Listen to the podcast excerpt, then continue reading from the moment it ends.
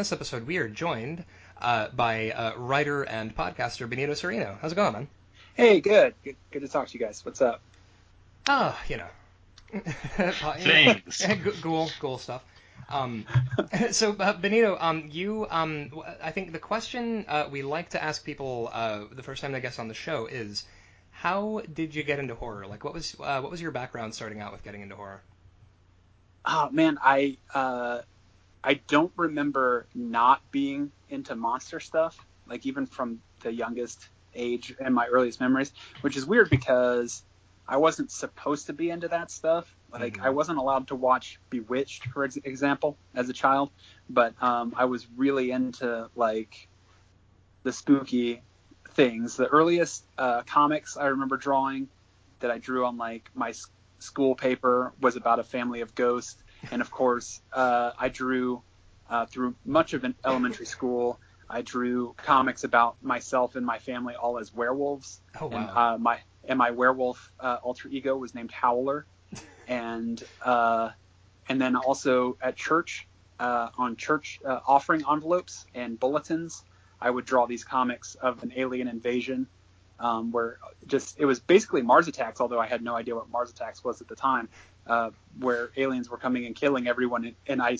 the one I specifically remember drawing is uh, the aliens eating Ronald Reagan, who was trussed up like a Thanksgiving turkey.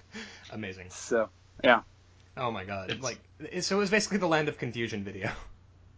Yeah, yeah, like sort of pretty much. Yeah. Mutant Reagan.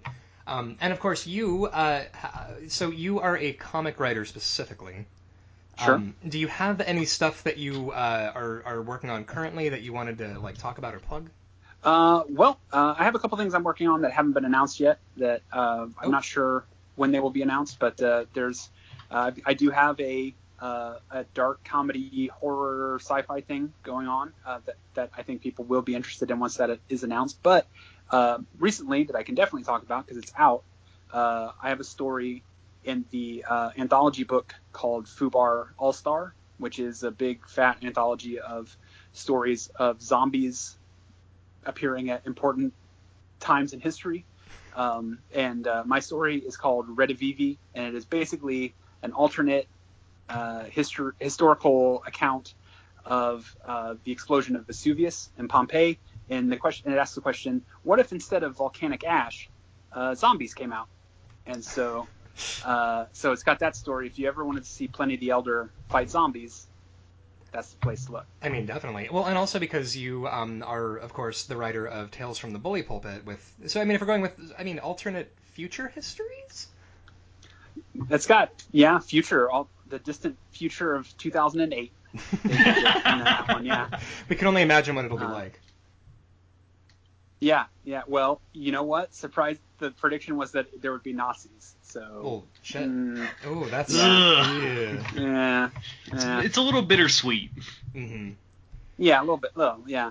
Oh my god. So, Benito, you mentioned um, being a budding young ghoul in church. How Yeah. much did Carmen's invitation from a witch video influence your taste Oh, in horror movies? Uh, uh, it, a non-zero amount. Like, and it wasn't just that one because Carmen had like a number Oh yeah. of videos with with fanciful makeup and people dressed as demons and that kind of stuff.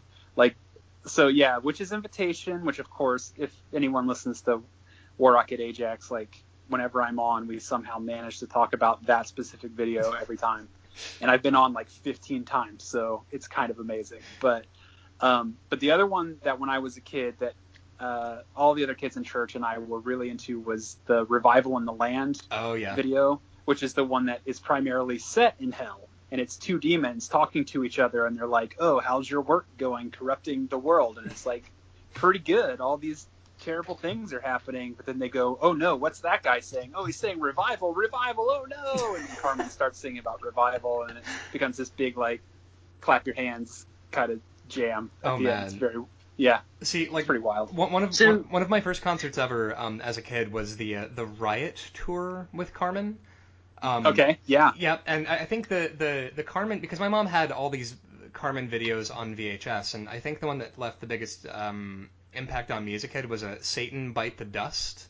Sure. Yep. I You know, gonna mention that one if that didn't come up too. Yeah, the the western where he has a gunfight with the with the demon. With, yeah. with, with Satan, yeah, and it's uh, also, uh, I mean, looking back on it now, it's also kind of like weird and racist because of like a bunch of the demons. But I think looking back on it at the, t- I mean, even at the time, I was like, Cowboy Satan looks pretty cool. I don't know. Like, Yeah, yeah. The reason you want to watch those videos is because the demons look cool, right? Like that's Yeah. the main, that's the draw of it. Which I feel like, does he know that it's counterproductive to put sweet demons in his videos, or what? yeah, I, I don't think he, I don't think he foresaw that uh, we would, or even like the the No Monsters video.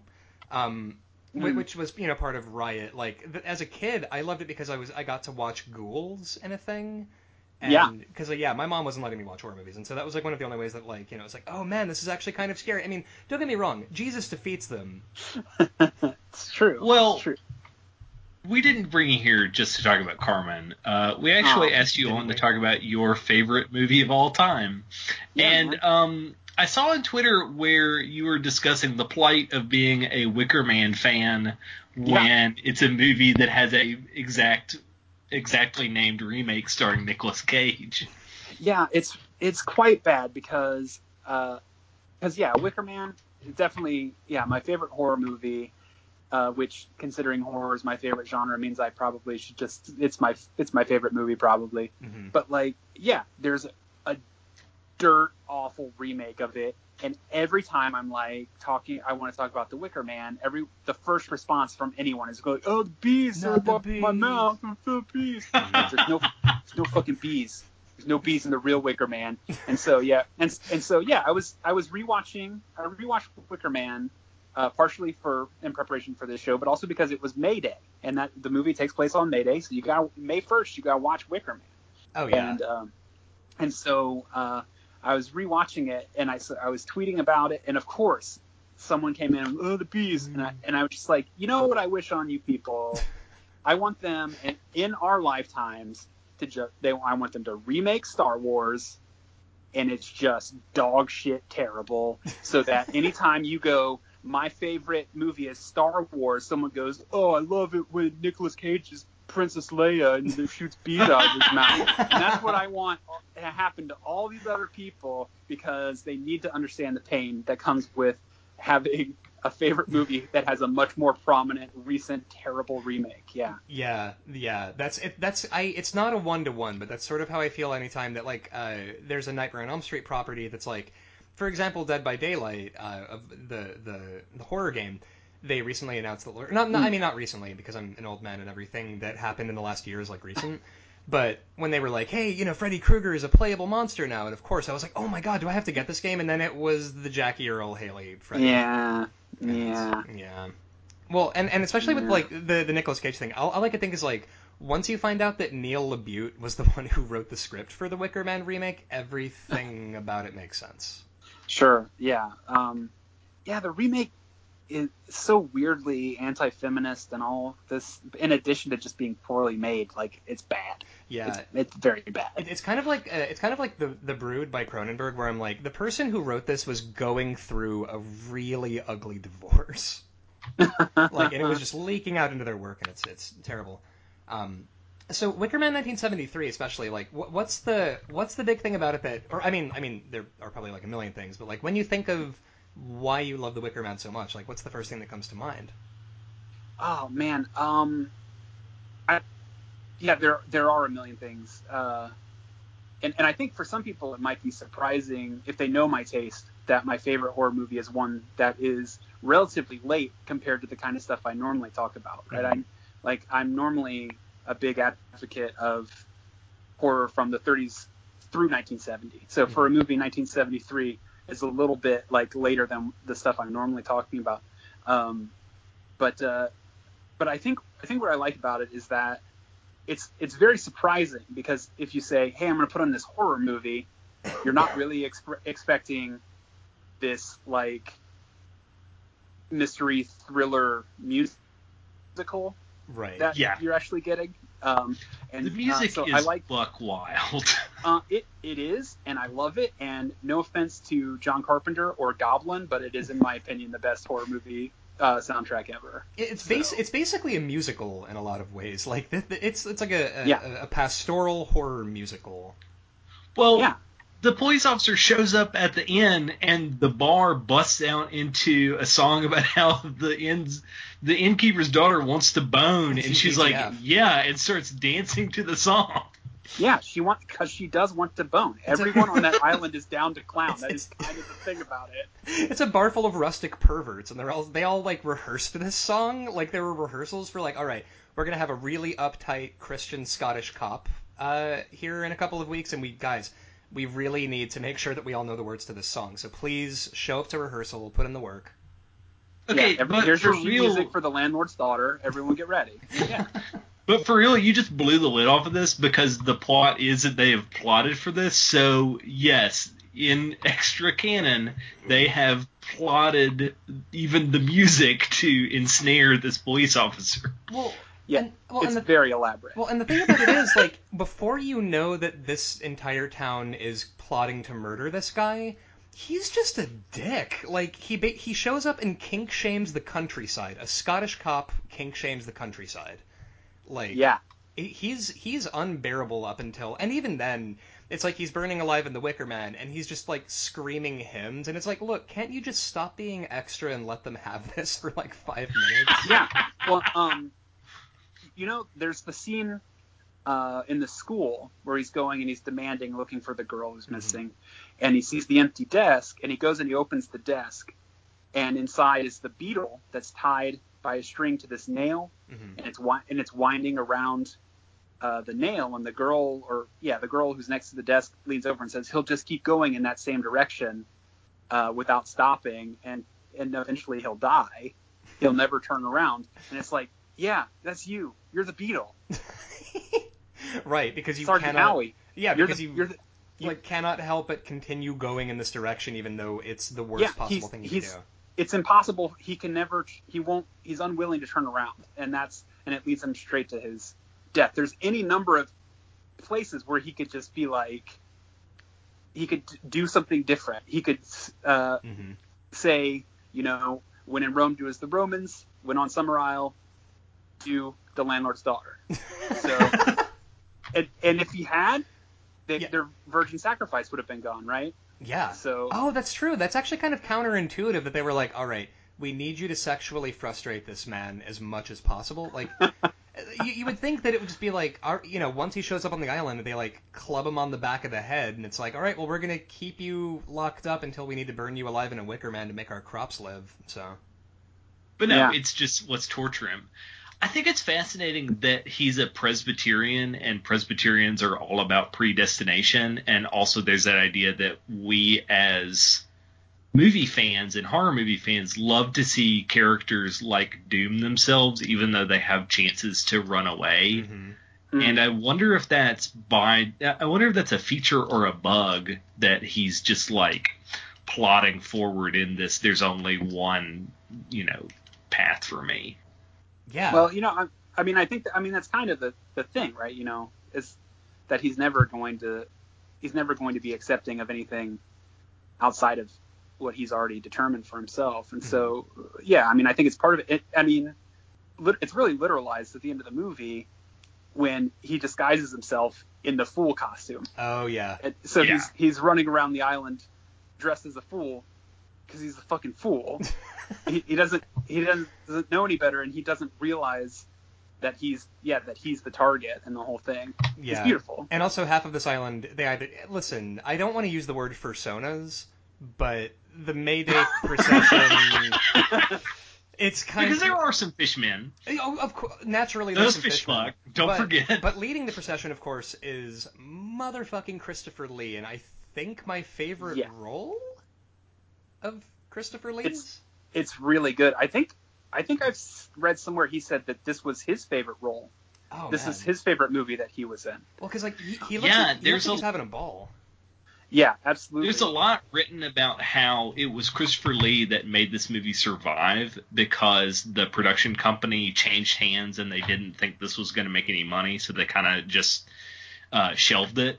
And it was Christopher Lee being very outspoken about how good it was that got Yeah. it critical attention. Yeah, I think he really, yeah, he really fought for this one, and uh, yeah, it's it's awesome. He's just so it's so wild. He's like, hey, what's up? I'm the Lord of this island. I'm Lord of Sex Island. I'm gonna put on a dress.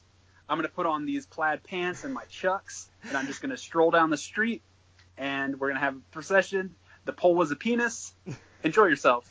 he is he, he's Lord of I, Sex Island. I do but- appreciate the the uh, literalization of hey, by the way, you know this is all a big penis metaphor, right? Oh, for sure. I mean, he's Lord of Sex Island, which says to me two things. One, that he uh, is literally just Will Ferrell in the uh, Lovers SNL sketch, where he's just like, yes, we've invited this Christian cop into a hot tub. Like, he, so he does this thing where he's like, you know, yes, I'm a pagan, but, you know, I, I'm a heathen, but an educated heathen, where he's like, going toe to toe with mean Christian cop. But then the other thing about this, uh, I cannot unsee the tweet where somebody was talking about his yellow turtleneck in this and just immediately turns to their partner and goes, Carl Pagan, um, instead of Carl Sagan. Uh, it's Uh, uh, it's so good. But Uh, also, he's out here on his piano in a motherfucking opera cape and a cravat, just middle He of the evening. And he's gonna play. He's gonna score this comp fucking this lady. yeah, Yeah, this, Look- this is a catered orgy. He's brought the piano. They are, yeah, they are all about this. yeah. This is an island where the librarian is Ingrid Pitt. So yeah, they're they're ready to go. What a perfect So, here's for the kind my- of island this is. Here's my one problem with this movie. It's the only thing I don't like about it. It doesn't have dudes drinking Dracula blood and turning into Draculas. Yes, that's a good yeah, point. that's look, that's fair. That is fair. Uh, So where would you want to put this on the list, knowing that Taste the Blood of Dracula is number 71 on our list? Oh man, I think it's Oh, way boy. higher. you know, ultimately, this is your show, and I'm not gonna. I told you this is my favorite one. If, if it were my list, it would be number one. Right. And I'm not gonna tell you guys to do that. I'm not gonna tell you guys to do that.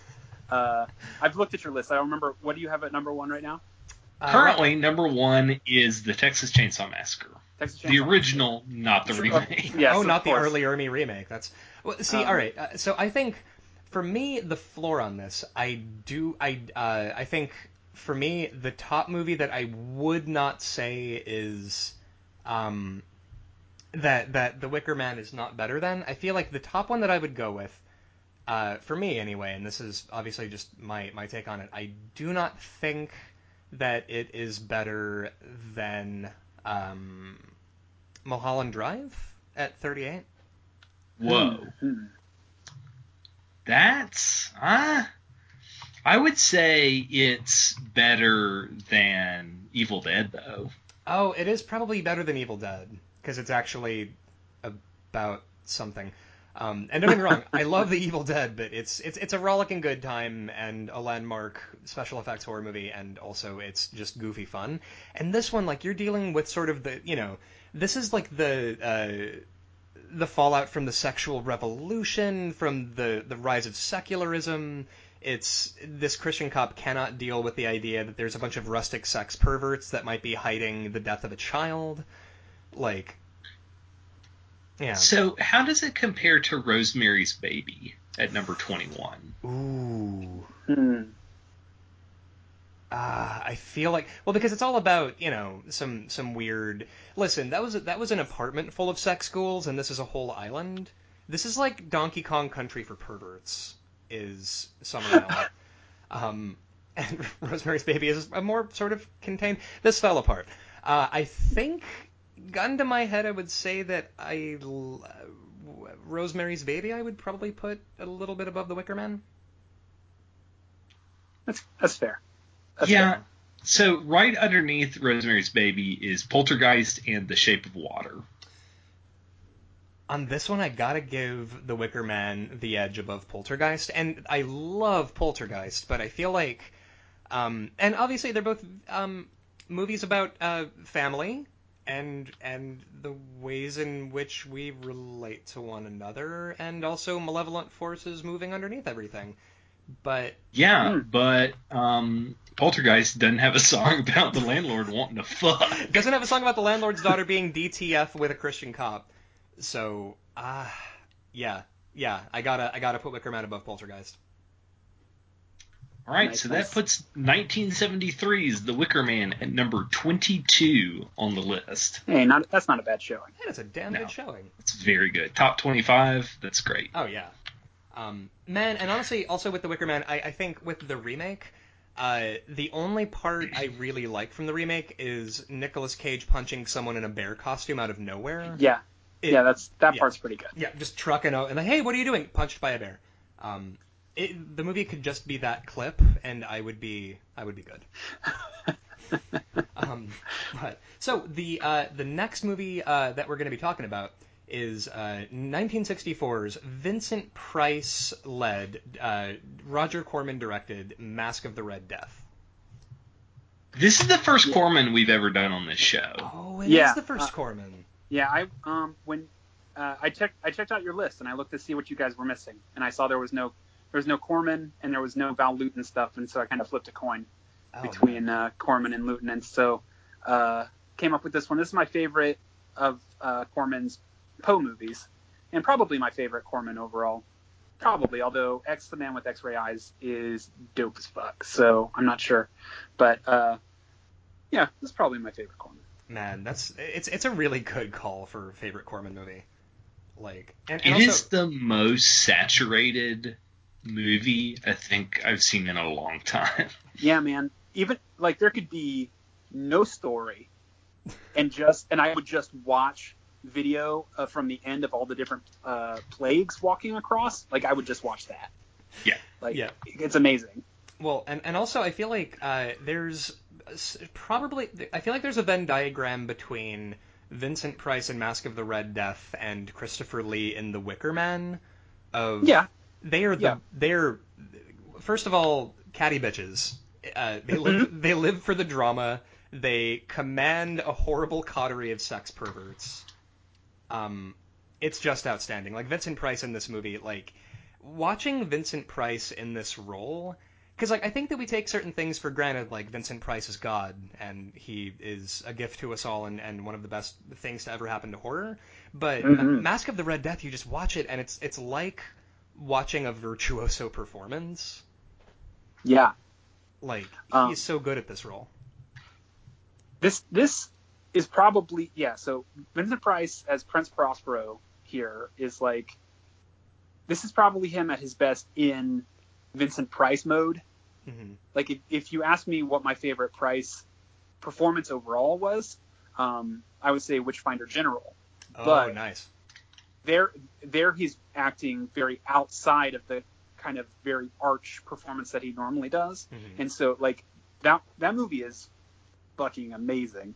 Um, but th- he's not really being vincent price there. He's he is giving an excellent performance but he's not doing price. And so for like the movies where he is doing price like this this is definitely up there like he's not full on manic like he gets in other movies like um, i don't know house of wax or um, uh, I don't know what else I'm thinking of, Ma- Madhouse or whatever. But um, but yeah, he's just so yeah, so deliciously evil uh, because they were like because Corman, it's great.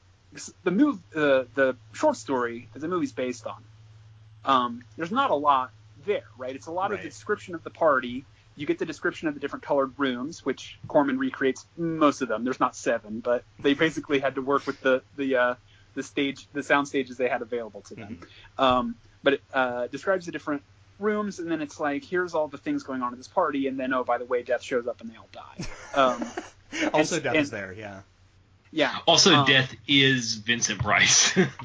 Yeah. Well, it yeah that that part where where it's his own face, amazing. But that yeah, that's not in the that's not in the Poe story. But but there's not a lot of like. Uh, there's not much to hang a plot on, and so Corman Mhm. adds all this other stuff about Prospero and his Satanism and that kind of stuff. He's like, it's not enough that we have this very, well, tan- tangent. This is a great movie for 2018 because it's a very excellent Eat the Rich kind of Oh uh, yeah. movie going on. And and so he's like, it's not enough that I have this fable about how money can't protect you. Uh, that's not enough. I need to make. I also need to make Vincent Price a, a Satanist who's trying to corrupt an innocent young villager. Right. Yeah. Yeah.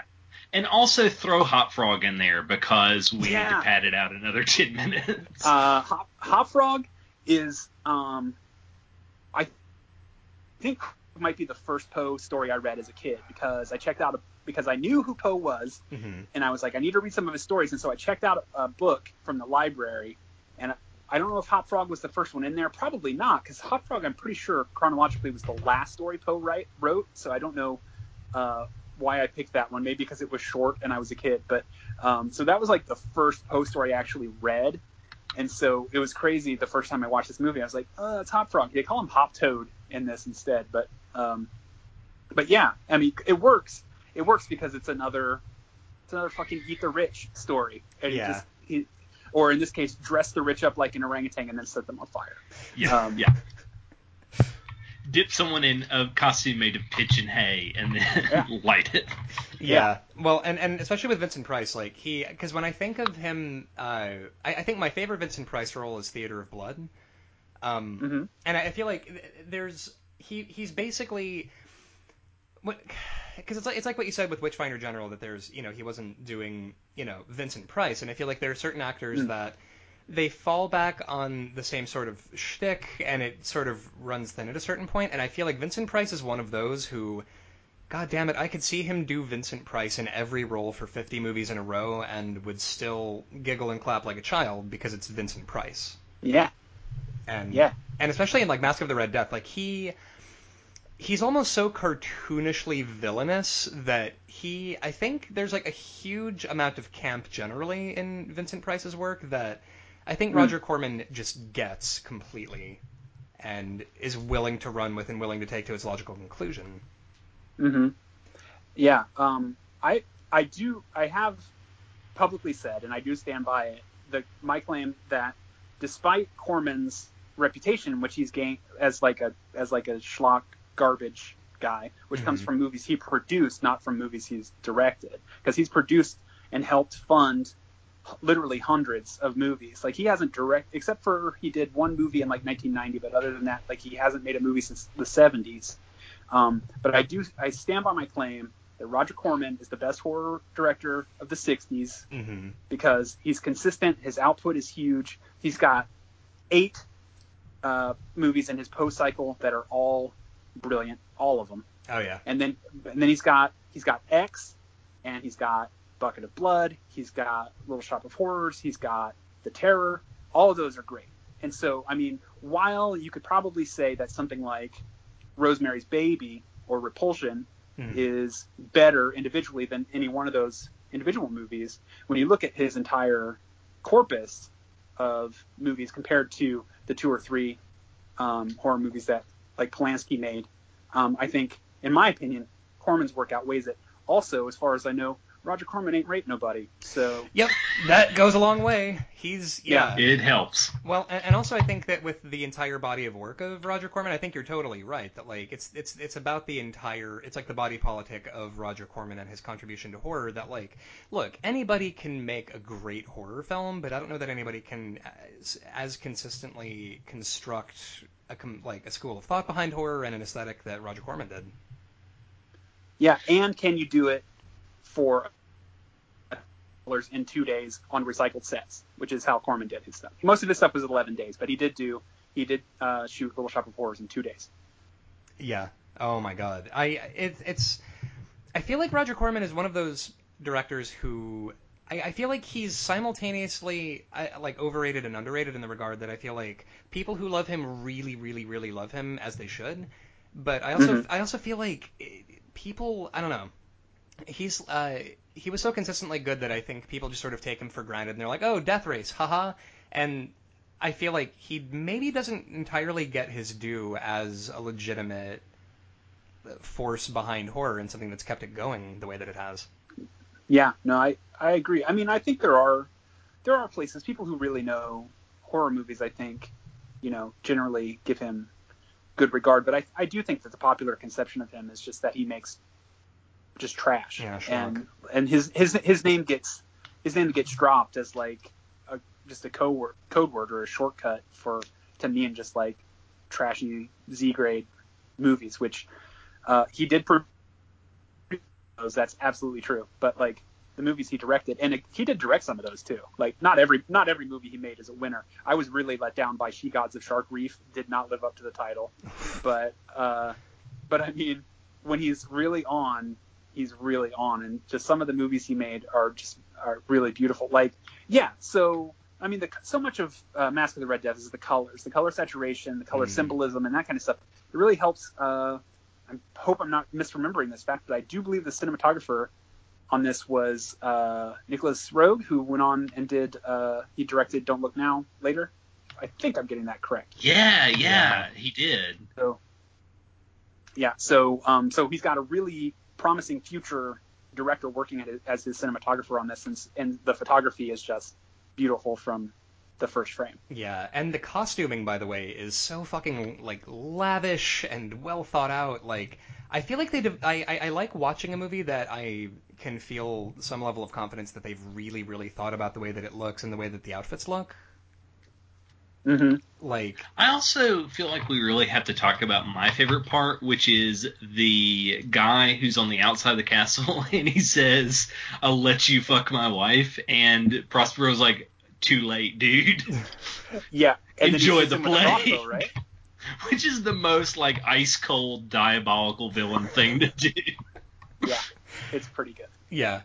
Yeah, I mean that's legit. I and, and really, I feel like so much of the evil that happens in this, like, I, I would love it actually if um if our entire lousy you know civilization got totally wiped clean and there was nothing else but this one cultural artifact to remember us by.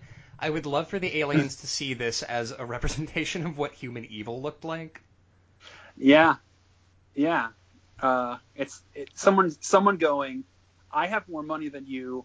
Please act like a pig now, or else who knows what I might do to you. Yeah, yeah. Which I um I don't know if uh, either of you have seen um that new um oh what was what was the name of it where it's uh was it Would You Rather? Oh uh, yeah, yeah, with, with uh, um Jeffrey Combs. Yeah, Jeffrey, Jeffrey Combs. Combs yeah. yeah. yeah. I yeah. um I, I watched about half of it before falling asleep, but I do sort of love the thing of like, look, man, rich people are into some weird shit. Like that's the basis of so much horror is that rich people are into some weird shit. Yeah, yeah, and I mean it and works because right. I mean Cheap yeah. Thrills is like a perfect movie. Oh, Speaking yeah. of recent rich people are buck wild. Yeah, I think even the movie Society, which I would, which we need to do at some point on this podcast, of just like, oh man, listen, I I don't know so much in this world, but I do know that the rich are um, a horrible body horror nightmare that want to eat people, and so. And then and then just fuck. Yeah, yeah, oh yeah, yeah, yeah. These these these body horror rich people definitely fuck. So, yeah. where do we want to put Mask of the Red Death on the list? Theater of Blood is number 45. Ooh. I, I it grieves me to say this. I think it might be better than Theater of Blood. Okay, so here's where this immediately grinds to a halt because Hellraiser is right above Theater of Blood. Mm-hmm. And uh, Benito, you, you are no great fan of the Hellraiser franchise. It's it's true. I mean, I don't want to begrudge anybody that likes Clive Barker stuff, but like that just that the like oh I had bondage sex with an angel like that's not my aesthetic at all. I I, I, I, say this as someone with uh, a tattoo based on an illustration from The Thief of Always by Clive Barker. That is totally legit. just be like, yeah, yeah, yeah, we get it. You fuck. how how fascinating now, is the basis for a horror franchise? Speaking of color saturation, Suspiria and Inferno are 41 and 42. Mm. What is a better uh, shot? What's a better photographed movie, Suspiria oh. or Mask of the Red Death? Boy, that is tough. Uh, I know which one has a story that makes more sense, but that's not, that's oh, not what the question was. You mean literally any story at all? Uh, yeah. Which would be Mask of the Red Death. Because yeah, Suspiria is a very beautiful. It's like you're fucking. You're sticking your dick in a very beautiful uh, torture device. Uh, that, that's basically yeah. a kaleidoscope. That's like wow, beautifully shot. Makes no sense. Is about nothing, but is very beautiful to look at. Yeah, I saw I saw it on the big screen with the 4K restoration that went around oh, a couple oh, months ago. Excellent. It was dope. It was so awesome, and the music was so fucking loud. It was great. Which I, I, feel like you need to be bumping that soundtrack as loudly as possible if you're going out to see Suspiria. Oh yeah, oh yeah, absolutely. I would argue that's what gives Suspiria the edge because it has Goblin and Mask of the Red Death's soundtrack is unmemorable to me. But I mean, I also want to concede that I am a synth wave ghoul, mm, so No, that's that's that's absolutely fair. Like, yeah, I don't I don't know. I don't know. I would have a hard time deciding between those two. Well, and but the thing is also, if we're going with soundtracks, I feel like uh, I do want to give a shout out to the Hellraiser soundtrack, the initial one, um, because I feel like so much of what made Hellraiser one and two work for me in a way that none of the other Hellraisers do is that that score gives it a kind of hugeness that the other movies don't live up to in any way, where they've got sort of like stock music. I, I which is also hilarious because Danny Elfman completely rips off the Hellraiser score for Spider-Man um, later on in his career because of just that this amazing sound cue. And I feel like Hellraiser. I mean, again, uh, I I do want to point out uh, Roger Ebert, who I think uh, one of my favorite ever roasts of a thing I like, which is primarily what Roger Ebert does to the horror genre. Um, is that he describes Hellraiser 2 as like it's uh, it's basically it could be shot in any order without any consequence to the plot, and it basically looks like um, a perverted special effects man's uh, demo reel. He's correct, um, but it does have a cool soundtrack. So, um, but I, I feel like gun to my head, I'm I I want to go with Suspiria as being slightly above Mask of the Red Death, purely again for the soundtrack and for the visual eye because this because I, I think Inferno is a better version of what Suspiria is, but I think Suspiria is so instantly iconic because of the color palette and because of um, the soundtrack. Yeah, yeah. Now, under Suspiria is MFA, and I don't know if you know it's better to. I, I'm really into applauding new movies that are doing valuable things Mhm. over kind of the established horror canon. The old guard. Yeah. So like I kind of want to give the edge to MFA, but also I don't know if it really is a better film. I and I really really like MFA, but I gotta give the edge to Mask of the Red Death here, at least because like while I do appreciate that MFA, a it's a horror movie about two best friends who are women, and it's about their friendship, and completely does the dismissive Jo motion at all the things you think it's gonna do as a horror movie about two women. Um, but I feel like Mask of the Red Death I want to give the edge to purely because. I mean, Benito, it's like you said, like this is such a great example of Corman and of what Corman brought to the table that he was able to do incredible fucking cool things with not a lot of budget. hmm Like I, I, I think Mask of the Red Death, and also because I'm I'm a mark for any Edgar Allan Poe adaptation, so there's that. Um, but yeah, I think purely for that, I want to give the edge to Mask of the Red Death over MFA. Okay, then wedged between MFA and Suspiria is The Mask of the Red Death from 1964. Uh, so we've got a listener request from Byron Nesbitt, and he requests Pan's Labyrinth. Yes. Holy shit. I got to I got to see Pan's Labyrinth uh, at the Belcourt Theater in Nashville the first time I saw it, and Hey, that's a good theater. I've oh, been there. it's, it's so good. Uh, and I, god damn it, I miss it every day. Um, but watching this in a room full of people was such a fucking cool experience. Like purely for the scene in Pan's Labyrinth where the guy gets beaten to death with the bottle. Like everybody in Mm. that theater was just sort of biting their knuckles and trying, kind of looking through their fingers and like, Jesus, this is brutal. Which is like, yes, that's what fascism is. It's ugly to look at and it's brutal. Yeah, it's really fucking good. Oh man, and especially for like Guillermo del Toro, like I think the the creature design in this. I mean, first of all, you know Doug fucking Jones, but specifically like the creature design in this is so it, it, it perfectly because I feel like fantasy the the fantasy film genre. If we're looking past like Lord of the Rings, what do we got? We got Legend, we got the Dark Crystal. Uh, not a whole lot of really really good fantasy movies I would put forward. hmm Sure, for the for the sense of expediency, I'll let that go for an episode. no, no, please, please roast me. What I, I've forgotten something crucial here. you didn't mention Conan or Ator the Fighting Eagle or the scores of other. Conan the Beastmaster. Uh, the Beast. That's true. I've I've left. I've once again. Masters of the Universe. Once again, I've left Dolph out Lundgren. Beastmaster. Oh, listen, Dolph Lundgren. oh, I'm sorry. You were talking about good movies. Yeah, you're right. There's not many other good ones. However, I will say Meg Mucklebones from Legend gave me nightmares as a child, so points for that. Lady mm. Hawk with Matthew Broderick. um, but so Pan's Labyrinth, I feel like this was one of the first movies for me that is like Guillermo del Toro the way that I think of Guillermo del Toro because like The Devil's Backbone was great, like a bunch of other stuff that he's done, you know, it was good, but this is one of the first movies that really to me feel like all right, now we're fucking talking. This is Guillermo del Toro.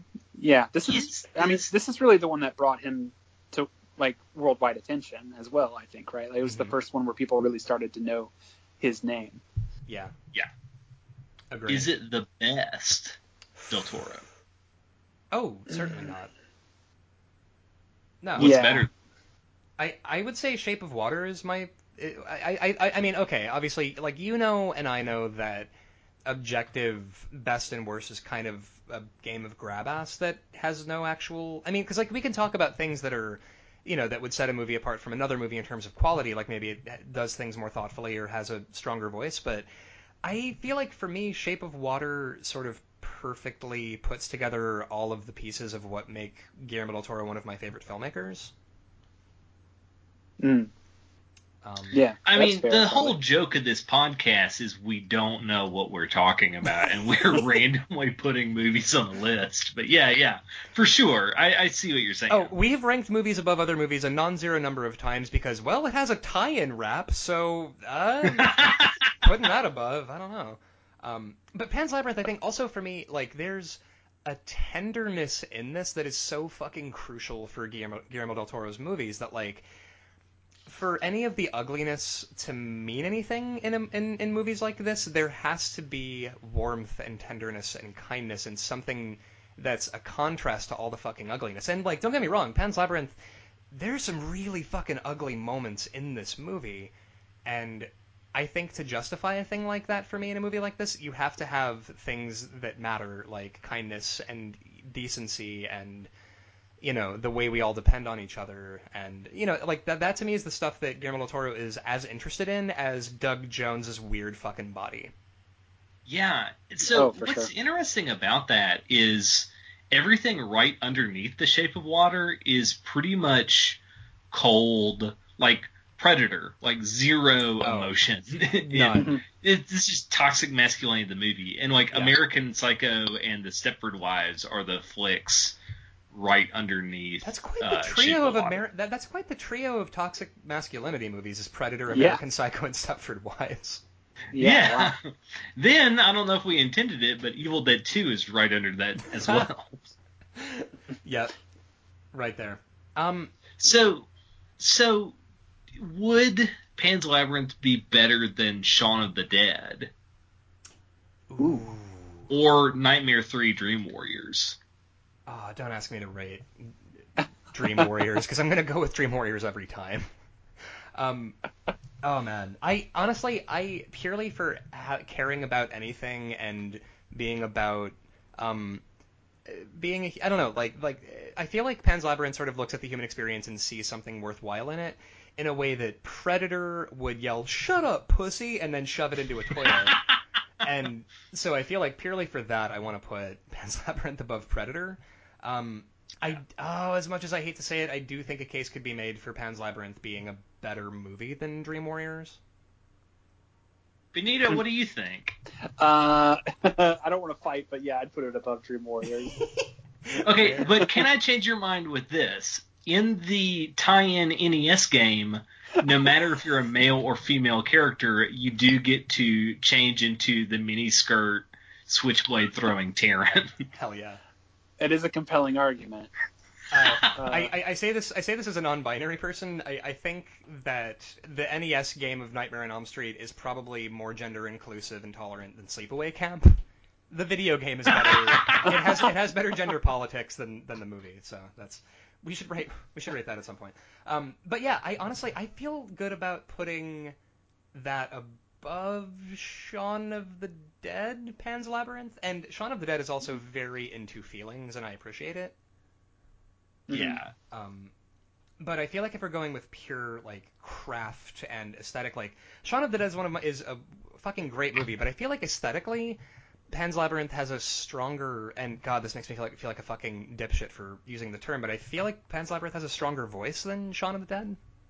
Oh yeah, for sure. Yeah, it's sure. it's better FX. It's better design. Yeah, better effects, better design, and I don't know, like Shaun of the Dead is obviously fucking hilarious and we all adore it, but I feel like we're going to be talking about Pan's Labyrinth in like 15 years in a way that we may not necessarily be talking about Shaun of the Dead. We will be talking about Hot Fuzz on the same level as Pan's Labyrinth.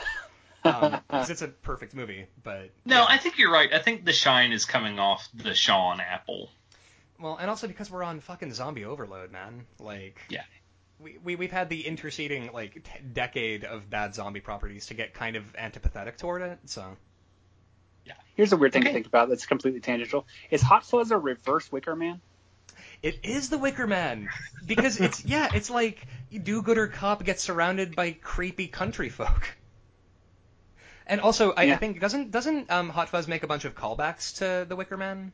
It probably does, but I'd need to watch Hot Fuzz again. Yeah. Uh, it's been a while since I've seen it, and the most, the thing that always sticks out to me most from Hot Fuzz is I don't want to be Judge Judy and Executioner. That's the thing that I always think of when I think of Hot Fuzz. The true crime is that the only Edgar Wright DVD that has a reference subtitle track is spaced, but really all of his ne- movies need a Oh, for sure. caption every time it's referencing another thing. Oh yeah, completely agree. And I, and also I appreciate that he Edgar Wright is never cute about that. Yeah, it's just it's it's a compulsion. It's a I cannot make a movie without referencing this British sitcom you've never heard of.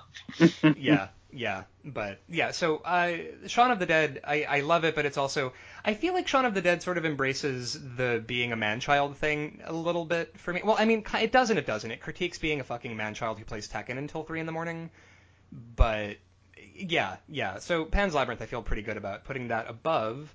Uh, Shaun of the Dead at our new, uh, in between, right below Shape of Water. So we're Good, you realize we're just going to slowly start grouping all of the Guillermo del Toro movies together into a club. Yeah, maybe, but we'll, Yeah. we'll get to that later. That's I don't. fine. I don't think. I don't think. Mimic is going to be in that group. I was Probably. gonna- I was going to say, Mimic is going to be much farther down the list. Yeah.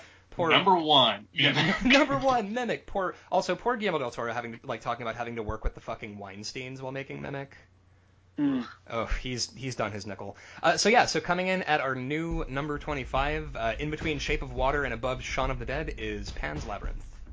Awesome. Thanks, uh, Byron, for emailing that one in. Uh, Benito, where can our listeners find you online? All right, people looking for me online. Uh, you can find me on Twitter at Benito underscore Cereno. You can find me on Tumblr at Benito dash Cereno.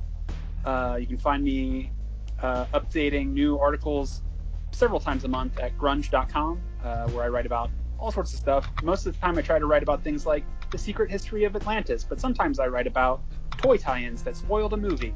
Um, otherwise, the other place you guys might want to look for me is on your podcast apps. Um, every Sunday that Chris Sims is not out of town, uh, you get a new uh, episode of Apocrypals, the show that he and I do together, where we're reading through the Bible, uh, Bible Plus, uh, Oh, and yeah. book at a, a book at a time, and um, we're going through it, and I'm basically explaining the Bible to Chris, and that's our show. Yeah, it is very good. If you have not listened to it, uh, it is my. It's what I do to make me not feel uh, bad about not going to church. Yeah, because you're because you're getting the Reader's Digest, or no, you're getting the TV Guide uh, synopsis of, of the Bible, which I Yeah, think is important. Um, so uh, uh, Rank and Vile, obviously, you can find us on uh, Tumblr at just uh, Rank and Vile, and on Instagram at just Rank and Vile. God bless Quincy for uh, doing the sole work of keeping that Instagram going because Instagram frightens me and I don't understand it. Uh, and then obviously um, you will find us constantly shit posting on Twitter at Rank and Vilecast on Twitter. Um, also, we are on Stitcher, we're on Player FM, we're on iTunes. Uh, I'm reliably informed that most people tend to listen to Rank and Vile on iTunes. Um, if you enjoy our uh, ridiculous show where we um, have very nebulous, shitty reasons for rating movies above other movies, uh, uh, but maybe you enjoy hearing us talk about tie-in raps, you're gonna want to um, go onto iTunes and please, hey, this is your buddy Ryan talking. Leave us a five star review, maybe. Uh, you don't even have to write like a long love letter about why you like the podcast. Just literally be like, they they like Maniac Cop 2, best podcast ever, five stars, and put that, and it would do us uh, an enormous solid. Um, oh, and speaking of YouTube, I am currently building a YouTube play playlist of every tie-in rap in a horror movie. So help us, uh, please tweet those at us, and we will add them to that playlist. Go on YouTube and search Rank and Vile Podcasts, and you will be able to find our horror tie-in rap playlist. It is getting surprisingly long. it is. It's great. And also, I'm gonna um, we're gonna put together a thing on uh, Letterboxd. We have a Letterboxd. Hey, we have a Letterboxd. Uh, for a bunch of different gimmick uh, horror movie uh, collections, in addition to uh, our entire collected shambolic piece of shit 247 movie deep. We are almost at we're almost at a cool 250 on the number of horror, horror properties we have rated for this podcast. Um, so yeah, you're gonna want to go look for us over on Letterboxd at Just Rank and Vile. Um, shout out to my partner Christina for uh, doing the Lord's work and curating a lot of that uh, because listen, librarians, it's a compulsion uh, filing. Um, but barring that, I believe that's all I got. Quincy, got anything else? Uh, yeah, make sure to go to Zubaz. We're still sponsored by Zubaz. Fuck yeah. You can get 15% off your regular price orders with the code RANKVILE15 at Zubaz.com. And other than that, have a great week. Later, folks.